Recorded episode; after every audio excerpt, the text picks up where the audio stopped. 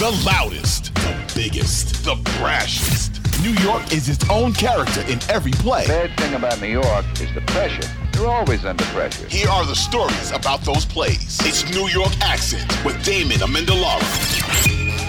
You know, it was pretty common knowledge that, you know, if you wanted to find a way to, you know, to enhance yourself physically, then there's a lot of options to go to people, because you could look at them and say, oh, this guy knows what he's doing, obviously, with the steroids. So, you know, if you want to go find someone, you can find it. Shawn Green only made 2 All-Star games, and he's rarely talked about as one of the most versatile hitters of his era. But when you look back at his stats, it's pretty shocking. If you stack home runs, runs scored, RBIs, doubles, stolen bases, and batting average, when he retired, the club looked like this: Griffey, Bonds, Sheffield, Shawn Green. His best seasons were on the Blue Jays and Dodgers, but he was part of the Mets for 2 of their most memorable seasons ever, both good and bad. The 06 team that went to Game 7 of the NLCS, and the 07 squad, which had one of the biggest meltdowns ever. Green also dallied with the idea of becoming a New York Yankee when he was a free agent. He is one of the greatest Jewish players of all time, and sat out games on Yom Kippur like Sandy Koufax once did, to varying degrees of scrutiny. Now, he's trying to enhance baseball's social media game, a place where MLB has lagged behind the other leagues for years. Green discusses playing in the PED era, what it felt like when Endy Chavez made that catch, and whether David Wright would have been in Cooperstown, plus the pressure he didn't want in the Bronx. This is Shawn Green's New York Accent. Shawn, how you doing? I'm doing great. How are you? Doing tremendous. Thanks so much for joining us. And you were born in Southern California, and that's where primarily your roots are, except there is a point where you moved to New Jersey, right, in your formative years. How long were you in Jersey, and where exactly was that? Yeah, so I was actually born in Chicago. My dad was in sales. He worked for Johnson & Johnson, and one of their headquarters was, I think, Freehold, New Jersey. So we moved to Freehold when I was a year old.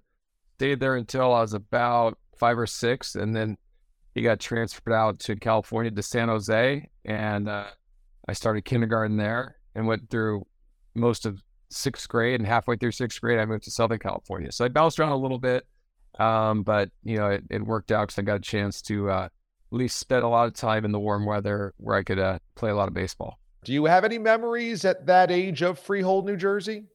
For sure, yeah. I remember waiting for my dad to get home. You know, I was obsessed with baseball from a young age, so we had, you know, a backyard that kind of sloped down a little hill, and there were no fences or anything, so we'd play wiffle ball and throw the ball, and that was for me, that was the highlight of every day, was waiting for my dad to get home from work. You were drafted into the Toronto Blue Jays organization, and it was right at the end of their run of winning 2 World Series championships. You actually got one for their 2nd World Series championship, but your play was limited that year. So how did it feel to be kind of a bit player watching somewhat from afar of a team win a World Series right when you were a rookie? Yeah, it was incredible. I got signed in 91, late in the year, so I didn't play that season.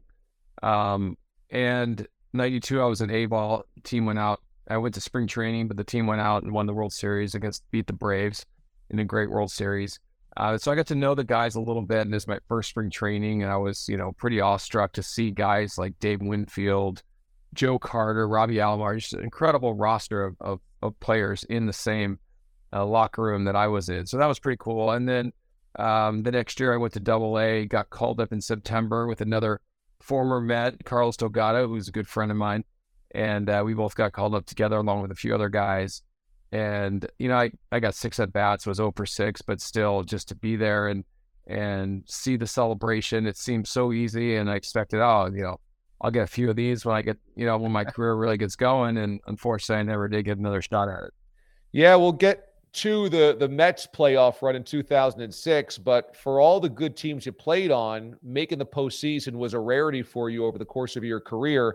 You had a really nice start to your career in Toronto, and then there was a decision to be made about what to do when you became a free agent, and there was a decision that you wanted to make based on actually your faith. It seemed like you were starting to really create a bond with the Jewish fans in Toronto, and seemingly wanted to go to a city that had a larger Jewish population. What was that decision-making like, and how did you kind of navigate that decision in your career? Yeah, I mean, it was partially my decision, but, you know, I was actually had one more year, so I got traded. And what happened was that the Blue Jays were up for sale, and they were trying, we were trying to compete with the Yankees. And at the time, the Orioles were really good. The Red Sox were really good. Our division was super tough. And we always, you know, we had a great team. We had Roger Clemens in 98, Delgado, Canseco. I mean, we were finished, just missed making the wild card that year. In 99, we had another great year. We traded Roger to the Yankees and got Homer Bush and David Wells and Graham Lloyd. So we had, you know, quite a good young team, young pitchers like Chris Carpenter, Roy Halladay, guys who went on to win Cy Young. So it was a pretty amazing team. But, you know, unfortunately, we were, you know, just behind this powerful AL East, and the team was up for sale. And they basically told my agent, hey, you know, we either want to trade him or sign him to a long-term deal. And I just wasn't in a place to want to stay and take that risk of, you know, kind of being a second or third place team. So that kind of gave me a little bit of leverage, because whoever was making the trade wasn't going to give up their young talent to get a guy who was going to walk in free agency in a year. So yeah, going to a place with a large Jewish population was a big factor for me. I learned a lot more. I grew up Jewish, but was not very religious. And, you know, I was embraced, you know, throughout Toronto, but even, you know, throughout North America, as I was playing, when the word got out, there's not too many Jewish players. So I embraced that and felt like it was important to go somewhere with a large Jewish population. New York was a little scary for me at the time, because, you know, the Yankees were so good, and I didn't want to come in there and have that much attention and pressure. I felt like LA was kind of the right fit, along from, you know, along with it being my home, it was also kind of the right level of attention that I thought I could handle. That's really interesting. That's a Yankees moment in time where they're winning 4 World Series championships in 5 years. They'd won in 96, 98, 99, 2000. And of course, they're at the top of the world, and it looks like it's never going to end. So at that moment in time, you're kind of thinking like, wow, the spotlight is so hot there. They've had so much success. That might be a little overwhelming for me. I think so. I mean, I'm a pretty reserved guy, and didn't love the spotlight. I always liked, even in Toronto, I liked being Carlos Delgado's wingman as opposed to being like the guy. And then I go to LA and I was more Gary Sheffield's wingman. So I liked that.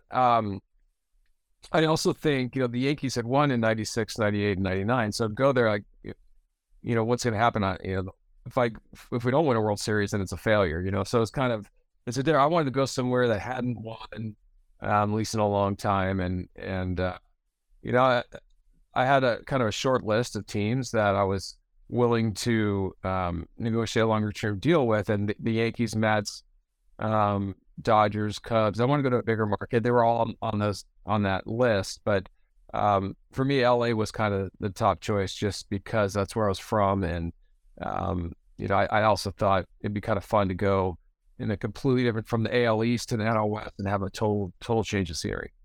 That's super interesting. You end up in LA, maybe struggling a little bit early, but then you definitely find your groove and have some absolutely eye-popping offensive seasons. And there is a moment in there in 2002, which is one of the most prolific games in Major League Baseball history. You guys are at Miller Park in Milwaukee, and you put together a 4-home run, 6-for-6 day, a record 19 total bases, which is coming off of a couple of weeks where you had not hit a home run. So how did you feel being so dialed in that day to where everything went right?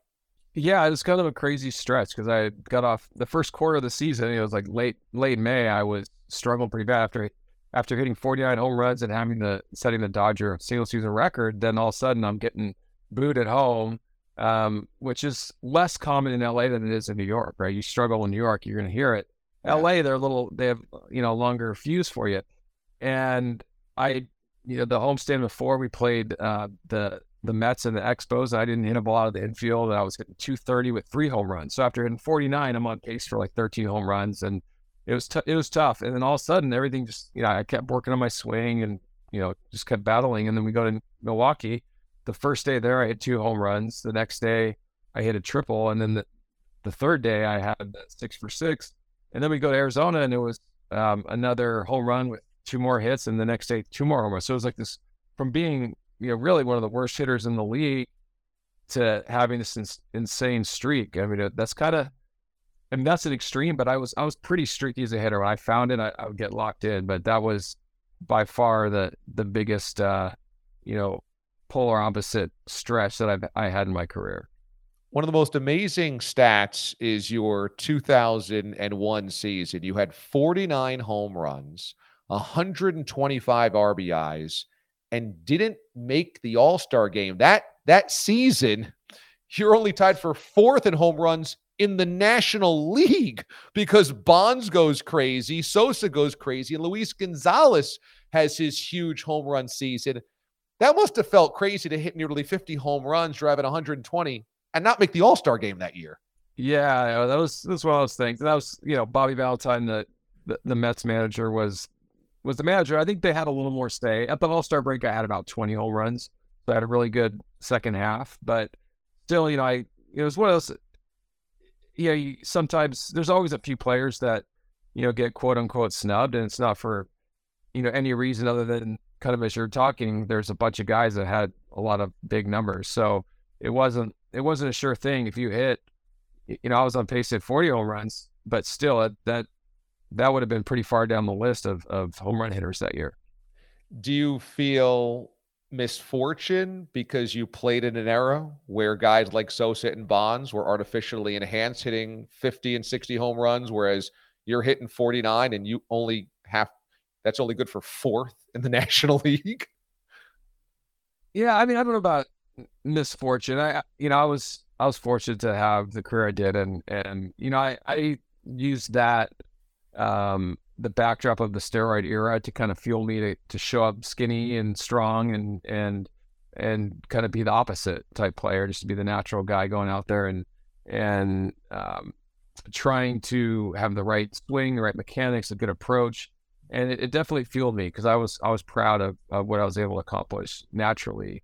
But, you know, at the same time, I think the numbers that guys were putting up also financially helped all of us because they drove salaries, you know, higher and higher by putting up big numbers, and I'm sure I benefited financially from that. I'm sure that all of you guys kind of knew what was going on, felt like it was a wink, wink, nod, nod. We know who's doing and who's not. It's all over the place. Was there any resentment from you watching guys that were that artificially enhanced, putting up the numbers ahead of you? I mean, I wouldn't say everyone knew who was doing what. I mean, I think as a fan, you could tell. It's just physically you look and you could see, right? You see a guy that puts 20 pounds of muscle on in a 3.5 month, 4 month off season, then that's not normal.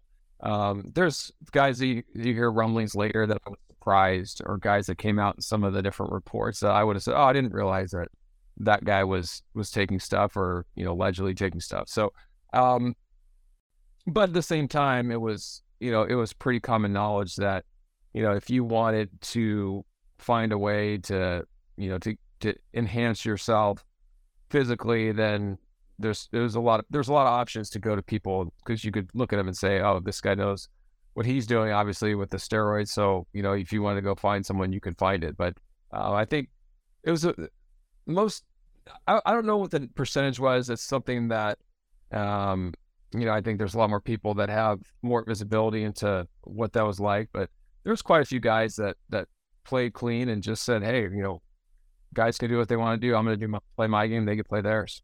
So it doesn't sound like you had resentment at the time, nor now any grudges held for what they did. I wouldn't say there's resentment or anything. You know, looking back, like now I say, okay, my numbers probably would have stood out more, and my decline as a player was, I think, a little more natural than, you know, guys who, you know, played into their late 30s or 40s and still put up big numbers. But, you know, there's no time to resent any of that stuff. You know, I enjoyed my career. I could have kept playing, decided to retire when I did, just to kind of get out of that lifestyle, be home with my family, and, you know, so there's definitely no resentment, no regrets.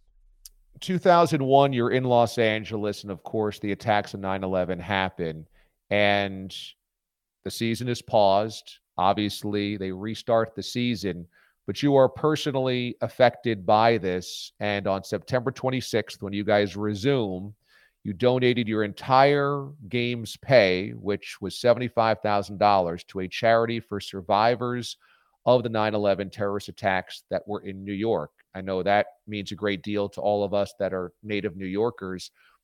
Tell me about that decision and how 9/11 affected you, even though you were on the opposite coast. Yeah, I mean, it affected all of us. It was just a really surreal, tragic stretch. Just even walking outside and seeing no airplanes in the sky was just like, everything just felt like you were in kind of some dystopian movie or something. And for me, you know, so what happened is it was the first year as a player, as a Jewish player, that Yom Kippur conflicted with a game. I kind of got lucky, and the other years it was either in the postseason, which I wasn't in, or it was just didn't conflict. So I decided to sit out a game and donate that money. And you know, at that stage, we're better to donate the money than to, you know, the people that were dealing with the event that was just completely taking over all of our attention in the U.S. as well as throughout the world.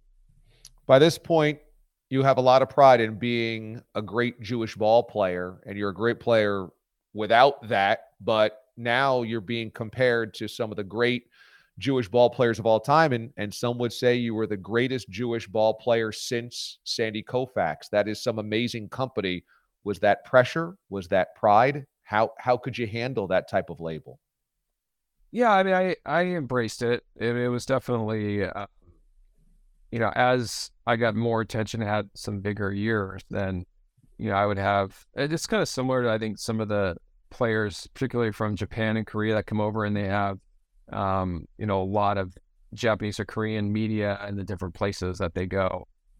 So instead of having, you know, 20 or 30, like Hideo Nomo or Channel Park had, like I would have, you know, a few Jewish reporters or different things, or maybe they wanted me to come speak at a JCC in a city because there was a hate crime. Or, so I had situations like that. It was a smaller, kind of little community, but it was everywhere I went, and you know, I was proud to be that role model, and I try to do the right things, and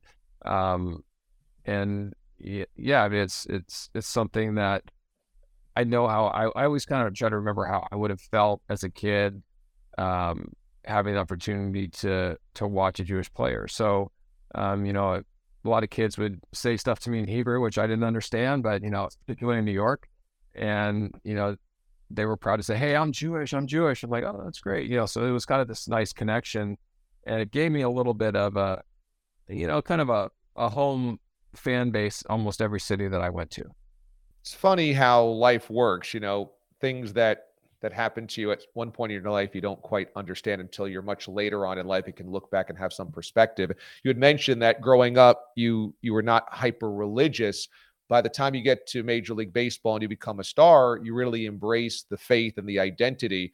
Do you look at baseball as a way that you kind of found that if there wasn't baseball and people didn't talk about, oh, Shawn is a Jewish ball player, that perhaps you would have not found that connection to your faith?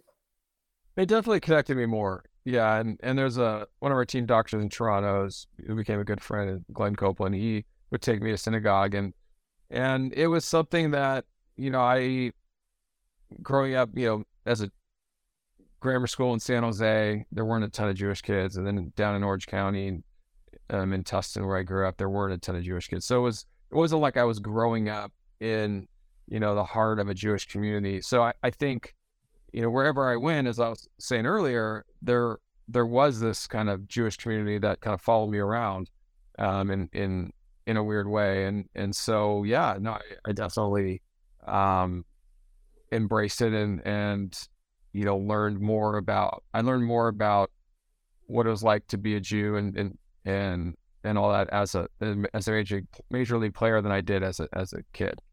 The decision to sit out on Yom Kippur was not always met with a lot of acceptance when Sandy Koufax did it. When you did it, was there more acceptance, or did you also find that there was some resistance? So the first year was 2001. So it was right after 9/11. So I didn't really, it was a hard decision for me because, you know, we were a couple games behind the Giants, and that was our big rival. The game was against the Giants, and I was playing really well. So it was kind of a big deal offensively to lose my bat against, you know, a team that I hit really well against. So that was a tough decision, but it wasn't a big deal because I think 9/11 was still in everybody's mind. So it wasn't like a media story as much. And so fast forward to 2004, now we're a couple games, 2 or 3 games ahead of the Giants. Same thing, we're playing the Giants again. And so I made the same decision. I played there's 2 games that conflicted both of those years. I played in one of the games and sat in one of the games, kind of just wanted to kind of make a statement, but I didn't want to also, as someone who wasn't particularly religious, I felt like it would kind of be hypocritical and unfair to my teammates and the fans to miss 2 games against this, you know, in this key series. So that's what I did again in 2004, and it became a really big story where they were talking, you know, on, you know, daytime talk shows and radio shows about this religion in the workplace and missing work and all that. And so I was surprised because there was so little attention in 3 years earlier, but I guess without the 9/11 halo, then it became a story. And so fast forward again to 2007 in New York, I did the same thing. And you know, I just, everyone was very supportive. All my teammates were supportive. And, you know, especially in New York, the Mets have such a strong Jewish fan base that there was nothing negative said, that at least that was said to me. I'm sure there's people who had their opinions, but, you know, everyone was pretty supportive. Dodgers, you wrap up a really good career there, go to the Diamondbacks. Ultimately, you're traded in 2006 to a really good Mets team. It's still one of the best regular season Mets teams of all time. At the deadline, you go to a team that's now in the hunt, and they know they've got a huge lead in the NL East. They're going to win the division, go to the playoffs. How exciting is that for you to land not only in New York, where you had thought about playing earlier in your career, but on a team that right there in 2006 is a wagon? Yeah, no, that was a big factor. Another big factor was, well, I always wanted to play in New York at some point. When better than when the team was already had a division pretty much wrapped up. And then I had, you know, 6 or 7 guys that I had played with, some that were, you know, that I played many years with. I was, as I said, Carlos Delgado was one of my closest friends. I played a bunch of years with El Duque. I played a bunch of years with Guillermo Moda, Duaner Sanchez. You know, there's a couple other guys in there. I played with El Duque earlier that year in Arizona. So there was a bunch of guys that I knew and I felt really comfortable in Arizona. So after LA, which was a big market, obviously not the same as New York, I went to Arizona. It was kind of nice to be in a small market and just kind of regroup a little bit after kind of dealing with some of the ups and downs my last couple of years in LA. So by the time, you know, I was a year and a half in Arizona, I was ready to get back in the fire. And so the timing was perfect. And, you know, I just felt, okay, I can't pass up this opportunity. My younger daughter was a year old. So it was better timing than if my wife was still pregnant. So there's always, you know, people don't always think about the other personal factors that go into a decision. But, you know, had been the year before, I probably wouldn't have done it because it'd been hard to move, you know, in the middle of her late stages of her pregnancy. So anyway, once I got there, I was, you know, immediately, you know, kind of just settled right in and felt great to be a part of something that seemed to be a really special year. As fate would have it, the Mets meet your old team, the Dodgers, in the NLDS, and you guys have them on the verge of a sweep.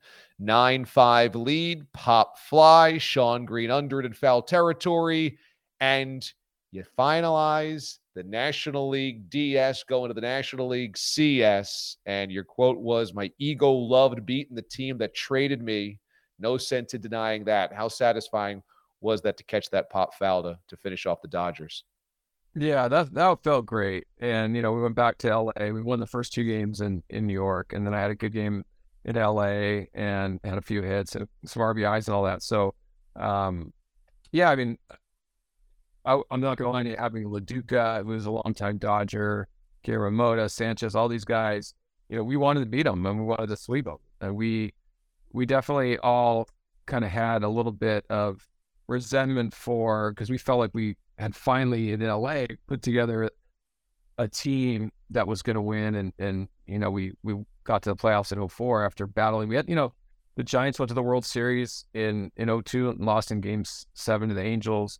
In 2001, the Diamondbacks won the World Series. So the West was really tough. It was a tough division. And, you know, we finally said, okay, this is our turn. And then all of a sudden we have new ownership come in and new general manager, and they basically traded a quarter of our team in 2004. A quarter of our team. They traded six guys out of the 25, and we were in first place. So it was a pretty devastating moment as a player. It's like, what? We finally got here, and now they're breaking this team apart? Because it didn't match what, you know, the philosophy of the new regime. And so, you know, now it's 3 years later, and we get a chance, or 2 years later, and we get a chance to play him. Of course we want to beat him, and beat him with, you know, really 4 or 5 guys that were part of that team. The Mets season in 2006, you guys had it all: pitching, defense, hitting, power, on-base guys, bullpen. I mean, it was just, it seemed, and all veterans up and down the mat, ready to win right then and there. Some homegrown talent as well. You meet a Cardinals team of the NLCS that most people pick the Mets to roll over, but we get into a dogfight of a series. Were you surprised that a team that was only barely above 500 in the regular season, you guys were locked in a 7-game battle with them? I would say surprise. Anytime you have the guys in their lineup that they had some, a great closer at the time was Wainwright. Carpenter was, you know, stud pitcher. Supon was, you know, they had guys that were just kind of like guys that were going to give you good innings. And of course you have Pujols and Molina and all their lineup was Jim Edmonds. Their lineup was really solid, and they just kind of had a mediocre regular season, but they were a good team. You know, I think what hurt us, you know, you can always look back and, you know, everyone could think of different moments that could have gone differently, but our starting pitching was pretty much on fumes going in there. El Duque getting hurt before, I think it was, I don't know if he got hurt before the Dodgers, pitching against the Dodgers, or if it was against the Cardinals, but him getting hurt just really thinned out our starting pitching. And John Mayne and Oliver Perez were 2 young pitchers at the time, and they both stepped up and did great. And our bullpen was solid, but it just, I think we didn't quite have enough healthy starting pitchers to give us the depth to win that series. And I think that was something that, you know, was a big factor, but, you know, hey, we could all look back and think of moments we could have, you know, done better, plays we could have, you know, gone our way. And anytime you have a 7-game series, that's the case. Game 7, though, it feels ordained. It's Shea Stadium. It's rocking. And Endy Chavez climbs the wall in left field. One of the most iconic moments in Mets history, when Chavez grabs the ball and brings it back, and the place explodes.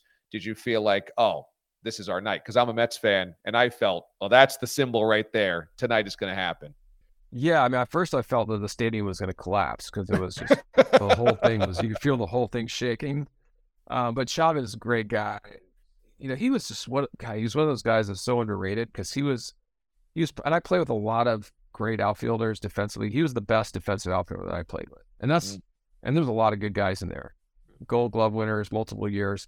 But he just had a great arm, and he was super fast and just incredible awareness of everything around him. So he made that play, and yeah, I was with you. I thought, okay, we got this thing.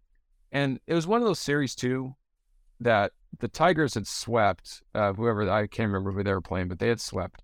And so they were sitting there, and they basically had like a week off. So I knew, you know, whoever wins this series is going to go in with so much momentum and so much, you know, both teams, you know, we played right up until one day off and go, and you're much better position to succeed, especially a team like ours that had more of an offensive focus. You know, you sometimes it's nice to have your pitchers realigned for the starts, but you want it as a hitter, you don't want any days off. So I thought, okay, he made that catch, we're gonna get a couple runs here, and you know, we all had our suitcases, because you know, both teams brought all their suitcases, and actually had the entire side of our clubhouse in plastic, you know, for the celebration. So the thought was that, you know, we felt like we were going to win. And then as soon as Molina hits the home run, they had to like rip everything out of our clubhouse and get it out of there. Because, you know, the last thing you want to see when you're coming off the field after a tough loss is the celebration set up to roll in your clubhouse. So it was a crazy change of events. But again, you know, they went on to win the World Series, and you got to give them, tip your hat and give them the credit they deserve. As we all know, final out is Beltran does not get the bat off his shoulder, and you guys lose in devastating fashion. As you said, the Cardinals go on to win the World Series. If you guys had won that game, do you feel confident that you guys would have won the World Series? I think so, yeah. The Tigers just looked. I couldn't watch much of it because it was a little too hard, but what I did see, they just seemed like they hadn't played in a week, and they were a little flat, if that's, I mean, that's not necessarily the right word, but I think when you're coming off the type of series the Cardinals were coming off of, they were just much sharper. I feel like we would have been in really good shape, and I think El Duque would probably have been back at some point, and that would have helped out kind of our thinning starting pitching. So 06 wraps up. Unfortunately, 07, you injured your foot, and then maybe you came back too soon. You were with the team, though, in late September when it came down to that series against the Marlins, and unfortunately game 162 did not go your way, and that was kind of a stunning end to 07 because there was the big lead late, and unfortunately it got away from you guys. Was that, which was the more stunning ending, losing in the NLCS in game 7 to the Cardinals the year before, or losing on the final day of the regular season to the Marlins in the way that you did? Yeah, I wouldn't say it was even that last game because any one single game could go either way. But you can we had a 17-game lead, or 7-game lead with 17 to play, and you can just kind of feel it slipping away. But what really got us was we went to Philly and they swept us 4-game series. I think they might have swept us in New York too. So I think that was really what swung the whole thing was that if we would just won one of those games or two of those games, then it would have been, you know, pretty much lights out. And you know They had, even went on to win the World Series the next year. I mean, they had good players, Utley and Ryan Howard and et cetera, but Jimmy Rollins. But yeah, that was harder, and that was definitely a tough one to swallow because, you know, we thought we were at the start of this dynasty when you have Reyes and a lot of the young talent mixed in with the veterans. It just felt like, okay, you know, the Yankees had their run in the 90s and early 2000s, and now the Mets turn, and it sort of just kind of fell apart much sooner than expected. Do you think that you saw David Wright in his prime? Do you think if David Wright had stayed healthy, he would be a Hall of Famer? For sure. Yeah, he was just an all-around solid player, and he had that extra factor. He's one of my favorite teammates that I had. He had that extra factor of just being a great leader in the clubhouse. You know, a lot of guys that are in the position that he's in where, you know, you're hitting third or fourth in the lineup or whatever it is, and you have a lot of expectations, especially in a city like New York.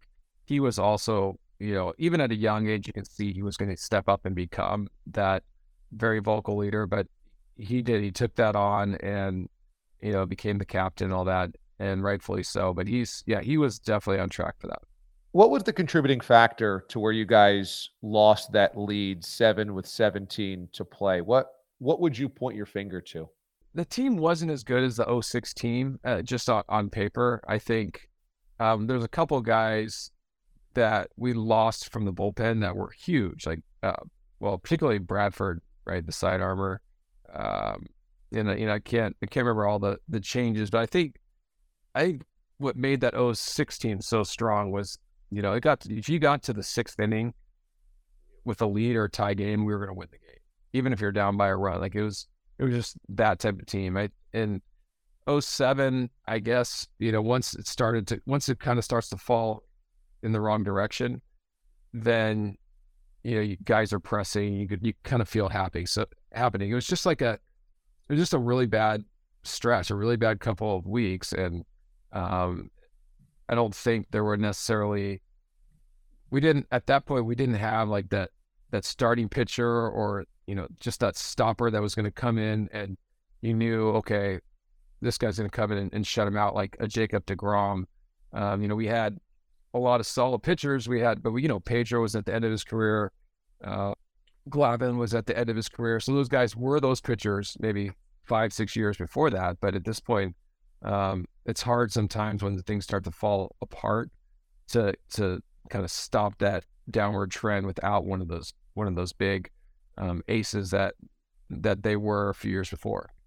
A couple of years after you retire in 2014, you found Greenfly, and now this is a company, a software company, developing technology for sports, entertainment organizations, used in Major League Baseball as well, including one of your former teams, the Los Angeles Dodgers. You and I have had a chance to speak a little bit about Greenfly before, but I wanted to know, when you were playing, did you have a sense that data, numbers, metrics, analytics, the scientific part of the game was something that you were particularly interested in? Because that's well before what's happening now with a data revolution.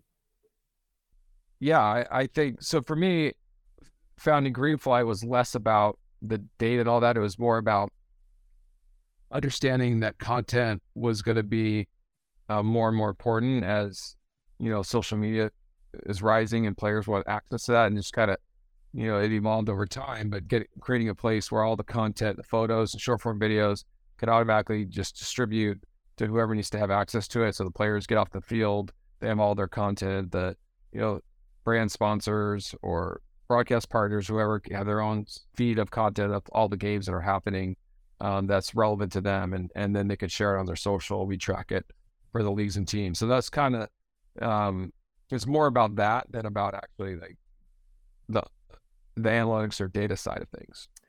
And you obviously had a connection with a certain segment of fan bases by being a very popular Jewish player. Of course, you were popular amongst the entire fan base as well, but image was something that you had mentioned, you know, wanted to reach out to the community. You wanted to make sure that, you know, you had a connection by doing some of the charitable endeavors that you did.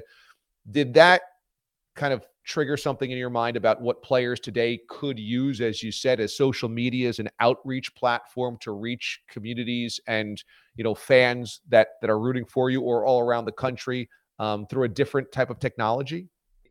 It was really more about saying, okay, this, I love technology, and this is a gap. There's no way, there's nothing out there that has automated this process and opened up all the content. And, you know, as a player, social media was just starting. I mean, my last year was 2007. I think that's when Twitter might have really got going, was 2007, if not later.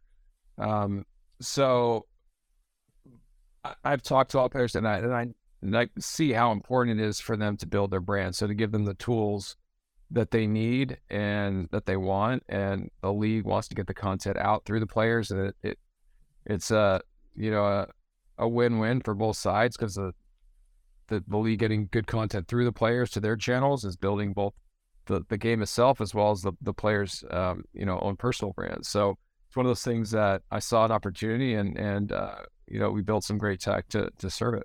And I would say that Greenfly is really valuable to the league right now and to fans, because I think baseball has suffered from perhaps a lack of identities, personalities, interesting soap opera sagas that some of the other leagues have had.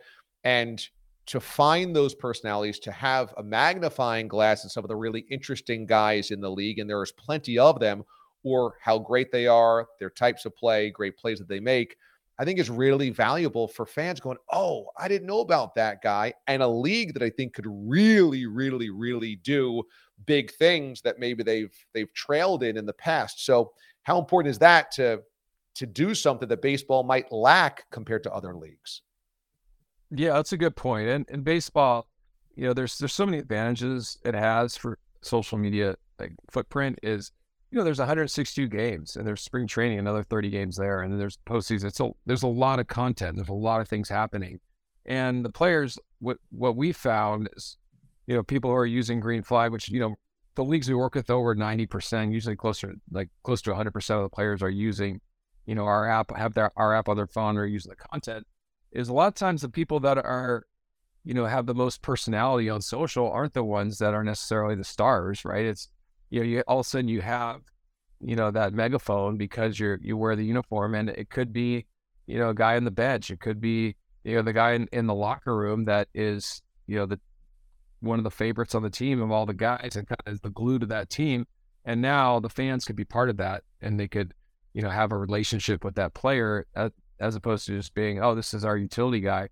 now it's that they feel like they know that guy, and it's good for him, and it's really good for the game to have personalities, because fans are more interested, more invested in their team winning when they feel a connection to the individuals on that team. Absolutely.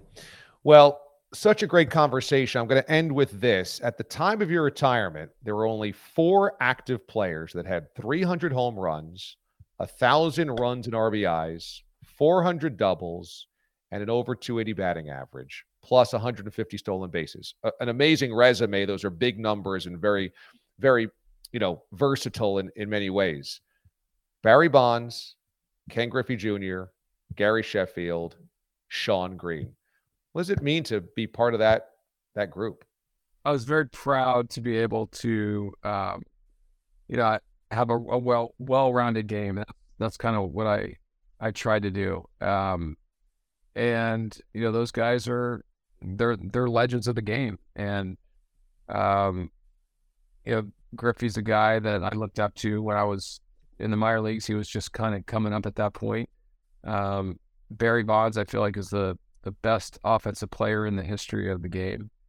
And Sheffield's is a teammate of mine who was probably the most dangerous right-handed hitter. If you say there's probably 3 or 4 guys that I think most teams would say they didn't want to see up in a key situation. Guy like him, Edgar Martinez was another one. So he was one of those guys that was in the top of that list. So just to be, kind of mentioned in the same breath as those guys is definitely something I'm proud of. I think a lot of people would be really surprised to know that you're in such incredible select company. Again, as you said, those are some legends of the game, Griffey and Barry Bonds. You don't strike me as a guy that harbors any grudges or anything like that. So do you ever feel overlooked, or you don't kind of look at it that way? No, not at all. I mean, I look back at my career and I think in some ways I was overrated, and in other ways I was underrated. So, I mean, I had a stretch of 5 years in the middle that were, that were really, really good. And the other years were pretty, they're kind of solid, but nothing too special. So, I guess it depends what window of my career you look at, but I'm definitely, kind of, happy with the way things turned out, and, just keep moving forward. Now I'm excited to be, a tech entrepreneur, and hopefully things go well there. 3 40 home run seasons, 4 seasons of 100 RBIs or more, 2 seasons with top 6 MVP finishes, 3 with top 9 MVP finishes, and now entrepreneur behind Greenfly, which is such a cool company, bringing social media from baseball to the fans of the game. Shawn Green joining us here on New York Accent. This was so great, man. Thank you so much for doing it, and thanks for being so generous with your time. This is a great conversation. All right, many thanks to Shawn Green. That was a lot of fun to talk to him today. And time now for the email segment of New York Accent. Why not send us an email? Feedback on any of the episodes, the guests, questions you might have about New York sports history. You can always send them to nyaccentpod@gmail.com. That's nyaccentpod@gmail.com. Our email comes to us from Gerald in Toms River, who writes, "D.A., Greg Maddox's dogs were great. It's the only time you'll ever see him rattled. Do you think that Maddox would have been the same success if he signed with the Yankees?" Well, that was a fun episode last week too, right? With Greg Maddox talking about how he got by with finesse and touch in the middle of a power era. But yeah, the dogs start barking in the middle of the interview. He's got to get up during the interview, go kind of close the door and make sure that his wife is feeding the dogs before he sat down. And I don't even think he was rattled. I think that was kind of a signature Greg Maddox moment, where gets up, closes door, comes back, mid-thought, picks up right where he left off. You could see the thinking man's game with him. But that's an interesting question about whether he would have been as successful with the Yankees. That was the 92 off season, going into the 92 season. And that was, or coming off of the 92 season, that was a Braves team that already had those linchpins of the rotation, and they had this amazing team. So he fit in well with Glavitt and Smoltz. It became best buds, and they were there for such a long time together. It's kind of hard to imagine him with the Yankees. And then, you know, a couple of years before the Yankees became the dynasty in the 90s. So I think that no matter where he went, he was going to succeed. I think no matter where he went, he was going to dominate. But it does feel like he fit in better in Braves land because he was so tight with Smoltz and Glavitt. They all kind of picked each other up. They were constants for a decade there. And I think that probably gave him a certain comfort, a certain sensibility around those guys that he probably thrived a little bit more. But, I mean, look, in the National League, he also knew those hitters. He knew the lineup a little bit more, well, a lot more, because he had played for the Cubs before that. So he was probably better suited to succeed in Atlanta versus the Yankees. But, I mean, again, you look at Maddox's stuff and you just go, no matter where he played, no matter when he played, what era he played in, that guy just would have been marvelous no matter what. Send us your questions at nyaccentpod@gmail.com. All right, thanks for listening and subscribe to the podcast. Find it all places that you get your podcasts, anywhere that you get your podcasts. Just search New York Accent. Subscribe, rate, and review. If you leave a rate, a rating, and a review, that helps other people find it, and we would very much appreciate it. Once again, you can also watch all of these podcasts on YouTube. So if you want to catch up on episodes you may have missed and want to do it on YouTube, again, that's part of the WFAN channel on YouTube. Find us there. Until next Tuesday, thanks for listening, everybody. Thanks for subscribing, rating, and reviewing. We will see you next time. New York Accent is an original Odyssey podcast.